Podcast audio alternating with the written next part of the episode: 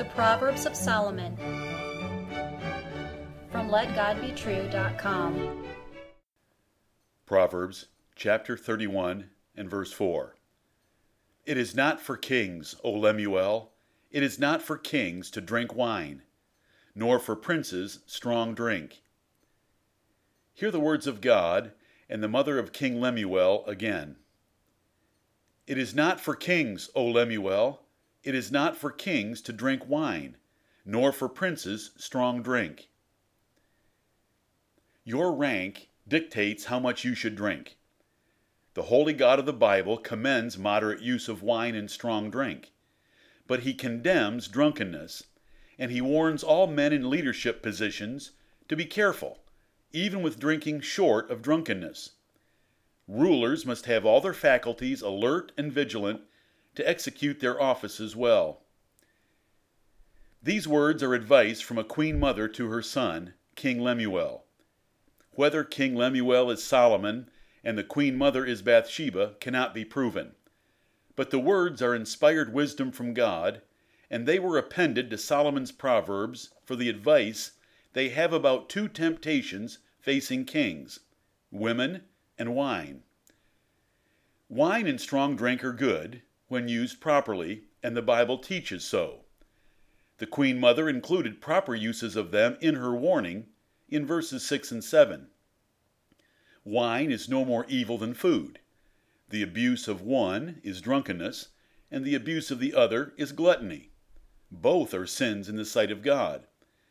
The relaxation and cheer from a moderate use of wine is a gift from God to men. Let God be true, but every man a liar on this subject. A good king must rule fairly and justly, so he must be fully alert in all mental faculties.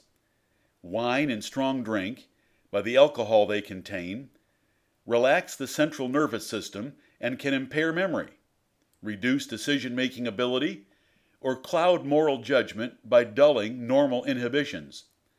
Rulers cannot allow this to occur, so they have stricter drinking limitations than others. The text does not condemn all drinking for kings. Melchizedek and Jesus, both great kings and priests, drank wine. The warning is against kings drinking wine and strong drink with the same liberty as others. Due to their duties of ruling, they must practice greater self discipline. Understand the sense of the words. There are three levels of drinking wine in the New Testament. Church members could enjoy wine freely, but without drunkenness.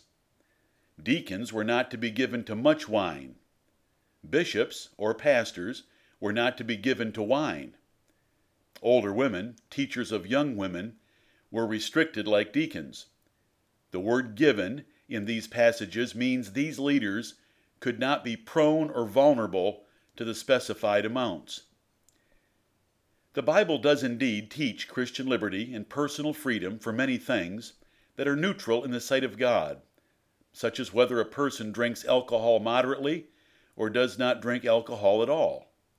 However, the Bible also has many limitations and rules for Christian liberty that are taught in Romans 14 and 1 Corinthians chapters 6, 8, and 10. Let every man consider his rank, and let him rule his drinking accordingly.